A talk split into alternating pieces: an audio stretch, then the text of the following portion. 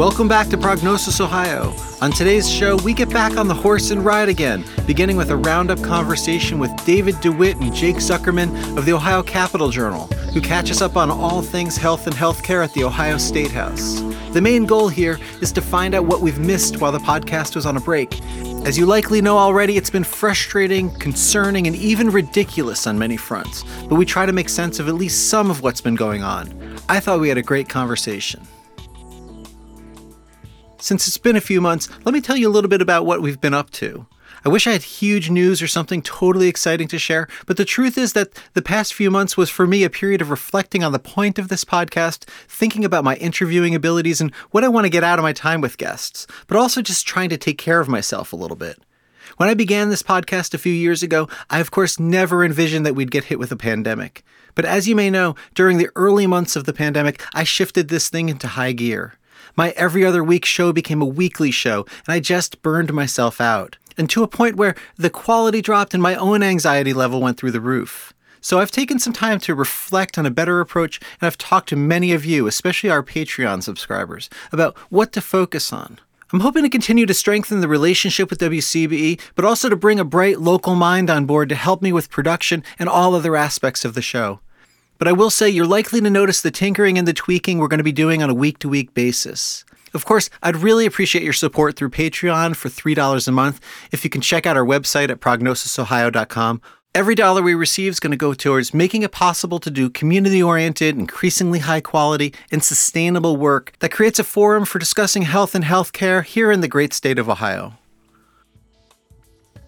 Okay, now to the show. Here's my conversation with two people who are certainly well known to the listeners who follow the comings and goings and ups and downs at the Ohio State House. I'm talking about David DeWitt and Jake Zuckerman of the Ohio Capital Journal, one of our favorite news outlets here in Ohio. Hey, David and Jake, good to have you both. Thanks for being with us today.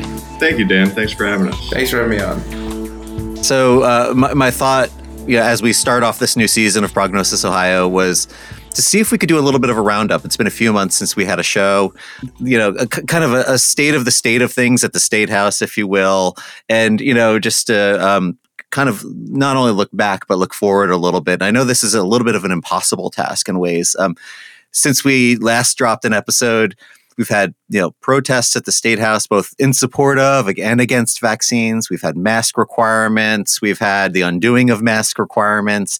We've had a bevy of legislation, some passed, uh, even more proposed at this time to ban all sorts of public health uh, measures. Um, including routine vaccinations far beyond COVID. So this is not just about COVID, it's also just kind of our state orienting itself to public health in some ways. We, of course, had the really high profile uh, state house hearings with a, a, physician claiming that you know the COVID vaccinations were going to magnetize us, which I think David you called this a national embarrassment, and I, I, agree. It wasn't a nice look for Ohio, and it got a lot of attention beyond. Um, and we've had the Vax-a-Million, we've had all sorts of different kinds of things that have happened. It's been a long, strange trip. So I, I guess I just want to start by saying, you know, I mean, COVID's on the rise again, especially among kids, which the Ohio Capital Journal and Jake in particular has covered.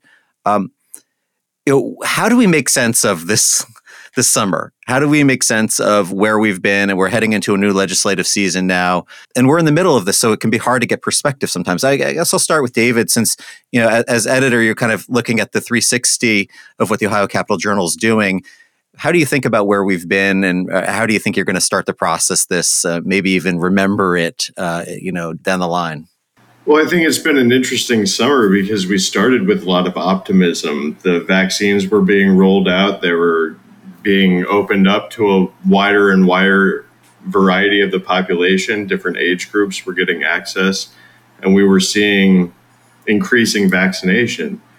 Unfortunately, over the course of the summer, the legislature has done everything in their power to indicate that they're not interested in encouraging vaccination. They're interested in discouraging people taking preventative health measures. And they're pushing a number of bills that hurt the effort to protect people's health.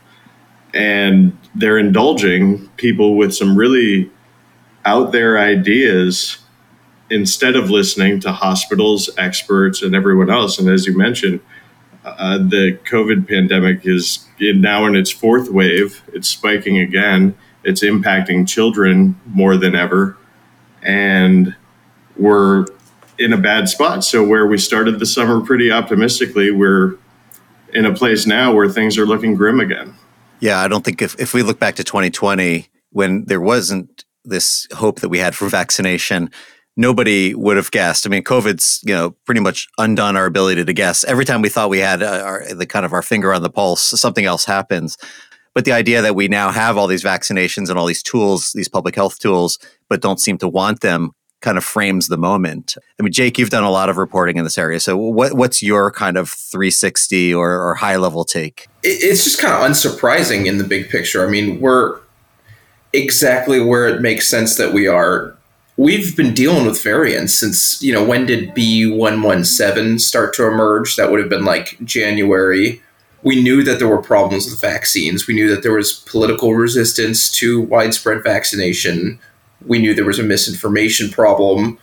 We knew that conservatives and people in rural areas were just reluctant with these vaccines skeptical hesitant It almost seems like the wrong word at this point. I think that the the attitude is hardened from vaccine hesitancy into just refusal or antagonism. Right. And it's not that surprising. You know, when half the population won't get vaccinated and there's a new hyper transmissible variant, of course there's another wave. I mean, it's it's weird to think that there wouldn't be another wave. So, as journalists, and I, I, I also know you both to be really appreciative of history and the kind of longer view. Have you thought about how we're going to look back at this at all? I mean, when you think about other pandemics or you think about the role of journalism in covering these kinds of things, I mean, scale you know, scale of one to ten, like how absurd is this? How out of line is this with um, historical precedent? And I wonder if you have a sense of that. Yeah, I think it's going to be looked at as a shameful period in American history where a significant portion of the population refused to do their part to stop the devastating pandemic and in fact worked against any efforts to stop or slow a devastating pandemic. We're approaching losing more people than the Spanish flu killed. We've already lost more people than World War II killed Americans that World War II killed. We've had nearly 700,000 Americans die, more than 20,000 Ohioans die from this pandemic.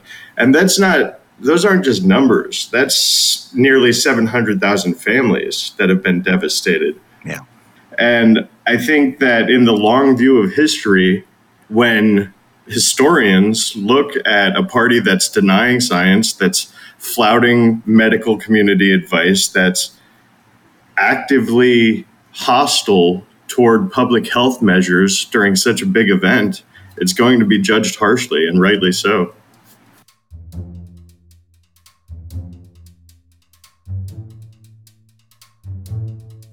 Yeah, I noticed yesterday when President Biden was talking. I mean, a lot a lot of people have written about this. I mean, he's he he said, "I'm losing my patience. We're losing our patience with you." And and there's been this big push in the public health community, and still is there to say, no, no, okay, be patient, work with people, meet them where they are, all this kind of accommodating, um, you know, um, stuff that that we do learn in public health, and it's you know not the worst idea from a starting point, but once you get a sense of you know when people tell you who they are, you know, again and again, believe them, it does kind of push us from this persuasive nudging perspective toward something much more stringent. Of course, in here in Ohio, though, we don't have a legislature that is ever going to get on board, or at least not as currently composed. And um, you know, and that means that policy is is highly constrained. I guess I want to ask you, Jake. So uh, you know, with with House Bill 248. I mean, where are we with that? Can can you? I, I can't keep track, and I mean, I study healthcare and I teach it, but I cannot keep track. What what's banned? What's not? What what what's in place in terms of rules? I mean, do you have a sense? And I don't expect you to be exhaustive either, because it's kind of maddening to keep track of. Sure. Well, right now in Ohio, and employers have the right to require vaccination among their employees. That right exists. Schools have mandatory vaccination laws, although Ohio allows exemptions for medical reasons, religious reasons, and even philosophical reasons, which is kind of just a catch all exemption. And House Bill 248, which you mentioned, would would basically prohibit any employer or government from requiring vaccination.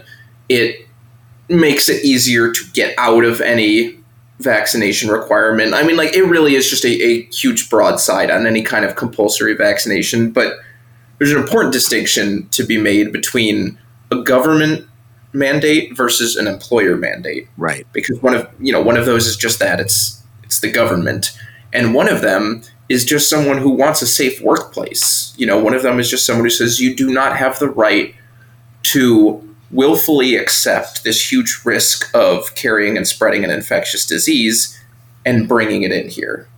It won't be acceptable. And 248 would ban both the government mandates and that employer mandate. Yeah, I mean, you're making these distinctions as you should, and as people who appreciate details should. But sometimes it just, everything seems to get all mixed up. I mean, everything's a HIPAA violation to people who don't understand the first thing about HIPAA. Uh, the difference, you know, personal freedom is um, being talked about when it, things have nothing to do with personal freedom you know it's just a, a time where there's a lack of conceptual clarity about anything which is not you know unusual in politics it's uh, politics is not always about the details of policies but it seems almost just hypercharged right now you, you note david in, in a piece you wrote recently the bill covers vaccinations against preventable infectious diseases beyond covid-19 like polio measles flu and more and I mean, it's just stunning to David's point about history and, and how that will seem I guess I, I just want to know. I mean, is this the most extreme bill nationally? Is this in line with others? Um, are there worse ones? Where does Ohio stand? I'm not sure how it compares to other proposed or enacted legislation nationally, but I will point out that this is not a new goal. There, these anti-vaccination groups that have been around for a long time.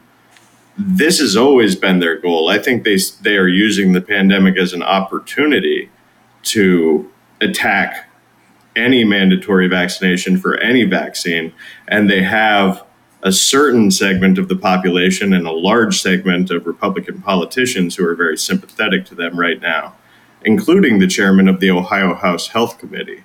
Mm-hmm. And so I think that they see this as a far greater opportunity than anything to do with COVID. I think that they, they see this as their opportunity to get what they've been after for many years, long before the pandemic. And I know they're going after it in Ohio. I have no doubt they're going after it in many other states as well. Jake, do you have a sense of that national picture? Well, there's definitely a national movement. I mean, I know that some of the big Republican states, Florida, Texas, one of the Dakotas um, has moved on these kind of ban the mandates bills. So there's clearly something big happening. But there's a point to be made that, you know, Health Freedom Ohio, who's one of those anti vaccination groups Dave mentioned, it's either them or Ohio Advocates for Medical Freedom. We have two prominent ones in Ohio. But there was some research on Facebook advertising and who's paying for these ads. And which of the two is escaping me right now? But one of those was like the third largest buyer of anti vaccine ads. So we have this really funded, mobilized group facing, you know, who's been working on this issue for a while. And, and like Dave said, this is just a, you know, a pandemic in a sick way is kind of a blessing for them because all of a sudden, most Americans are just face to face with public policy in a way that they probably have never been before. You know, a lot of people don't vote, don't really pay attention to politics, but now there's this vaccine mandate that they don't want and there's one political party that is for it and one political party who's against it and it's just it's more difficult to avoid politics right now than i think it was a couple of years ago I mean, it's it's a moment of incredible cognitive dissonance. You know, uh, Mitch McConnell, somebody that I d- don't generally have too many nice things to say about, especially on the policy and the politics front. Uh, but you know, out there, he, he's talking about the importance of vaccination because he's a polio survivor, right? And, there's this almost this question of people who can remember. Uh, I mean, I, I, I know it's a little bit out of scope for today, but I think about this with regard to things like what's going on with abortion and, and discuss, discussions of potentially undoing Roe versus Wade. And we, we have a whole generation of young people who have never lived in a world without Roe versus Wade. And there seems to be almost this lack of interest in what that world might actually look like, you know, through all of the political uh, fights that are that are taking place. So it's a moment where a little bit of historical look back or even looking around the country and seeing what other states are doing can be really useful. But you know, most people don't really engage in that kind of work.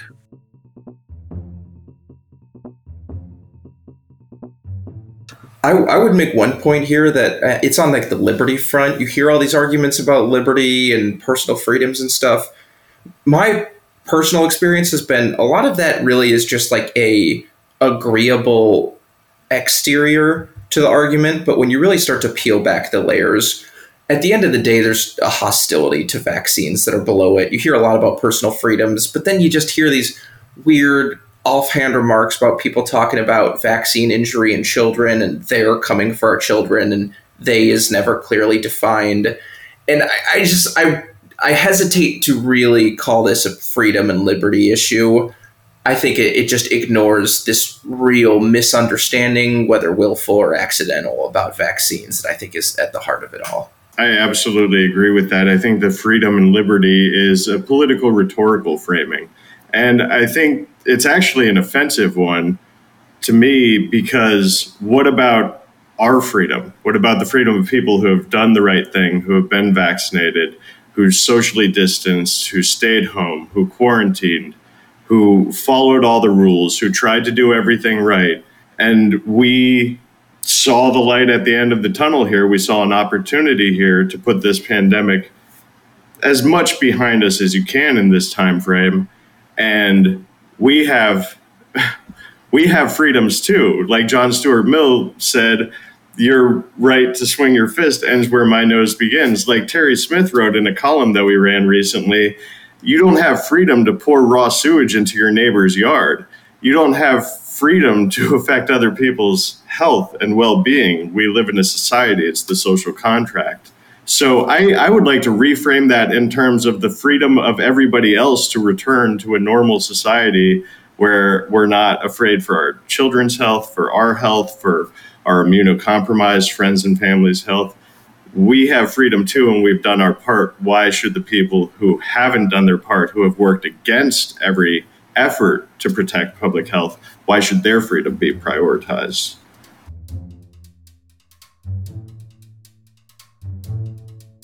So, through most of the pandemic, uh, Governor DeWine has remained mostly resistant to some of the extreme shenanigans coming out of the state house, at least with COVID policy, right? And this has been something, I mean, you can tell me if, if you have a different take on it than I do, but that's been my read of him for the most part. And I think the public health community has been pleased with at least some of that resistance while understanding the incredibly difficult political situation that the governor finds himself in. Back in May, Jake, you described the governor and the legislature as clashing. Um, and I, I, guess I just want to know is that changing at all? Do you get a sense that the governor's position on public health generally and some of these extreme bills has softened?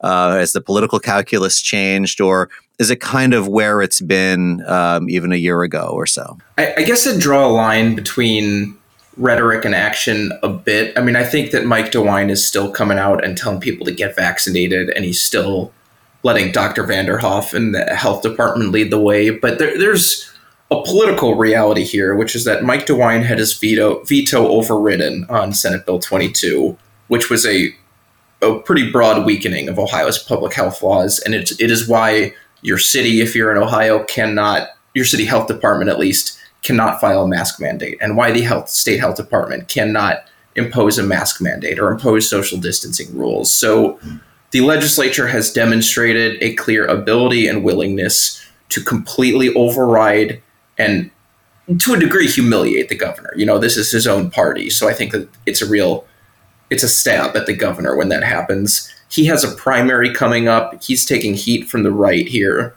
a lot of heat on the pandemic. So I think when you look at, you know, there was a bill that didn't have much of a practical effect a few months ago, but it was passed to basically say that vaccines that are only approved under an emergency use authorization from the FDA cannot be mandated.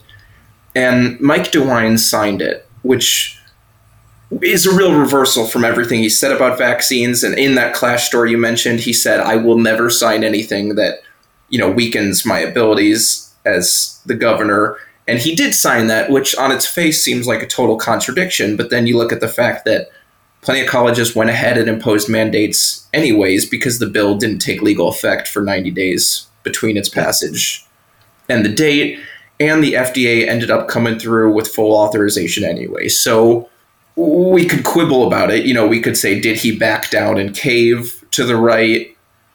Or did he just sign something that had no practical effect but maybe placated the right? I don't know. But there's clearly something different from the kind of meeker Mike DeWine that we're seeing today versus March 2020 Mike DeWine, where he just said, "I'm going to grab this sucker by the horns and I'm going to do anything I can do to to stop it." Yeah, and you'd expect that to only continue as we get closer to you know reelection and kind of the, the political cycle of things as well. I mean, David, is that your take as well, or you want to add anything to that? Yeah, no, I think it's become clear that views have hardened, as Jake mentioned earlier, about this issue, and for a governor facing a Republican primary amongst a primary base that represents the hardening of those anti vaccine views, yeah, he's going to be more hesitant to take strident action here at this time. What's interesting to me is regarding Senate Bill 22, I remember him saying at the time, um, I I don't want this to disturb the power of future administrations during future pandemics. Basically, assuming that because we had the vaccines rolling out and things were getting better, that it wasn't going to be too relevant to this current pandemic.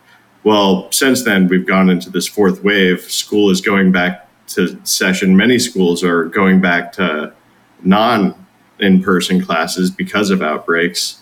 And it's back in front of us already, again, in front of his administration, not a future governor. And this time he's shrinking from it.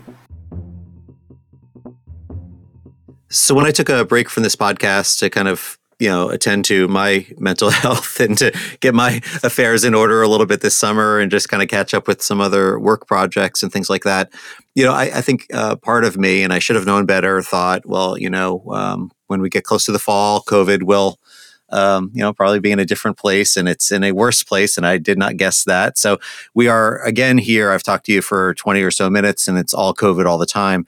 But, you know, in, as we kind of wrap up, I, I want to ask you a more forward looking question. I've been a little bit glass half empty about things, and um, there's a lot of reason to be glass half empty. But what kind of things are you anticipating happening aside from 248 and how that works through. And I'm also looking beyond COVID. I mean, we have this Texas abortion bill um, that is clearly, you know, got uh, Ohio Right to Life and others excited here in Ohio. Uh, will Ohio follow that? Will they, you know, I, what kinds of things are you anticipating as we look into the fall months that are coming? Yeah, you hit on some of them. I would very much expect something up the Texas road as far as an abortion bill. I would expect constitutional carry or permitless carry or whatever you want to call it, everyone has a natural right to carry a concealed weapon. Uh, sports betting will probably come up. So if you're looking for the glass half full, hopefully we can bet on sports in Ohio. um, not to, not to advocate for anything, but man, would I love to place a bet on sports in Ohio. And yeah, I, I mean, I I think those will come up, and I think it's also just pretty clear that these legislatures move in tandem with each other in a way. Like when you see Bill X come through, like transgender sports is a great example, they tend to hit all the Republican state houses pretty quickly. There's a clear coordinated effort there. So I think if you start to see whatever idea start to emerge in Texas, Florida, Mississippi, etc., it's probably a safe bet that we're going to see it here in Ohio at least introduced. Yeah, and of course, I mean all of these intersect with issues we talk about in the show. I mean, the the open carry discussions and the expansion of of access to guns in the state would be regarded by the public health community as as a really significant public health concern as well. David, do you want to add anything? Well, the thing that I'm interested to see with House Bill 248 is that the last we heard from leadership on it, they and after the nationally embarrassing performance of Tenpenny and others at that first hearing, they kind of threw cold water on it. They said you know, when Lipps held a second hearing, they said, "Well, we're not sure what we're going to do with this or when." So it seems to me like Scott Lipps and the anti-vaxxer community have a little bit more of a lift with leadership, at least, um, to get 248 back on on the tracks. So I'm interested to see if leadership continues to throw cold water on that or if they become more amenable to 248 because they're also getting big pressure from big business Republicans um, against 248. As far as the abortion thing, I Ohio legislators love to write new abortion laws, so I wouldn't be surprised for them to write another one. But I will also point out that they already have written one that says basically if Roe v. Wade is overturned, abortion becomes outlawed in Ohio when that takes effect. So they've they've already geared the state up to make abortion illegal if Roe v. Wade goes down, and that might be another tactic that they're using on that. And as far as permitless carry, yeah, absolutely, they'll probably go forward on that. We've seen in the face of Governor DeWine calling for uh, red flag laws and things like that, they passed stand your ground. I have no doubt that they'll go forward with permitless concealed carry. Well, you kind of um, made the glass even less half empty. Uh, so I'm yeah. just going to ask you: Is there anything? Is there anything you're excited about? Anything positive? Anything that we're like, you know what? This is happening. I mean, there are some things that Ohio does well in some cases, something to be positive about. Well, I do think that with regard to the redistricting fight, uh, Chief Justice um, O'Connor voted against gerrymandering last time. She voted against the current maps. I don't think that Republicans can count on her if they force through four year maps to support their gerrymandering if that's what they end up doing. So it's that that could be a possible win on the horizon. And um, and, and Jake, aside from sports betting, uh, anything you're excited about? If if you're looking for a glass half full, no. I mean, I I have some pers- I have some personal items of interest that I think will make some good stories, but no, I think that the Ohio legislature is moving in a pretty clear direction here. Yeah. So if you're looking for policy to reduce gun violence or to reduce the spread of coronavirus, you, you might have come to the wrong state house. Yeah, yeah, no, I and, and, I don't mean to make light of it at all. Like these are serious times. We have a crisis that's killing people, ravaging the state, and a legislature that is uh, spending its time mostly going after the tools that we know we have to address these kinds of things. So, uh, you know, I just always like to at least try to to keep a broader view, you know, there there's so much. Uh, you know, I, I, know a lot of these people as you do. I mean, you interact with folks at the state house and people who work at you know the Department of Medicaid or Ohio Department of Health. And even while you have leaders pandering and doing pretty abominable things, you have really committed people trying their best to find any way to move the ball forward. You know. I think that's a great point, uh, Dan. And so here, here's where I'll give you some positivity, and it won't lie with Ohio's elected leaders. It lies with the everyday people working every day to do good things for their community, whether it's people on the ground leading efforts to convince people to get vaccinated or it's whether people on the ground leading the effort to make sure that people don't go hungry. There are a lot of people out there in Ohio every day working very hard to help others, to build our communities and make other people's lives better. And that's who I look to for optimism, yeah. not our elected leaders. Uh, David DeWitt, Jake Zuckerman, Ohio Capital Journal, thanks for all you do. Thanks for tracking all of these uh, myriad issues around the state when um, they would probably get lost if you weren't. I mean, there are other people doing work too, but you guys really have your ear to the ground. So thanks. Thank you, Dan. Really appreciate it. Thanks for having me on, Dan. This episode of Prognosis Ohio was hosted and produced by me, Dan Skinner. Please take a minute to subscribe to the show and follow us on Twitter at, at Prognosis Ohio. And check our website out at prognosisohio.com, where you can listen to past episodes and find out how you can support the show. As always, we encourage you to reach out with your suggestions and your feedback, and you'll find links on the website to do just that. As I like to mention, we welcome ideas for themes you'd like to hear us talk about on the show as well. Okay, that's it for now. Stay healthy and be well.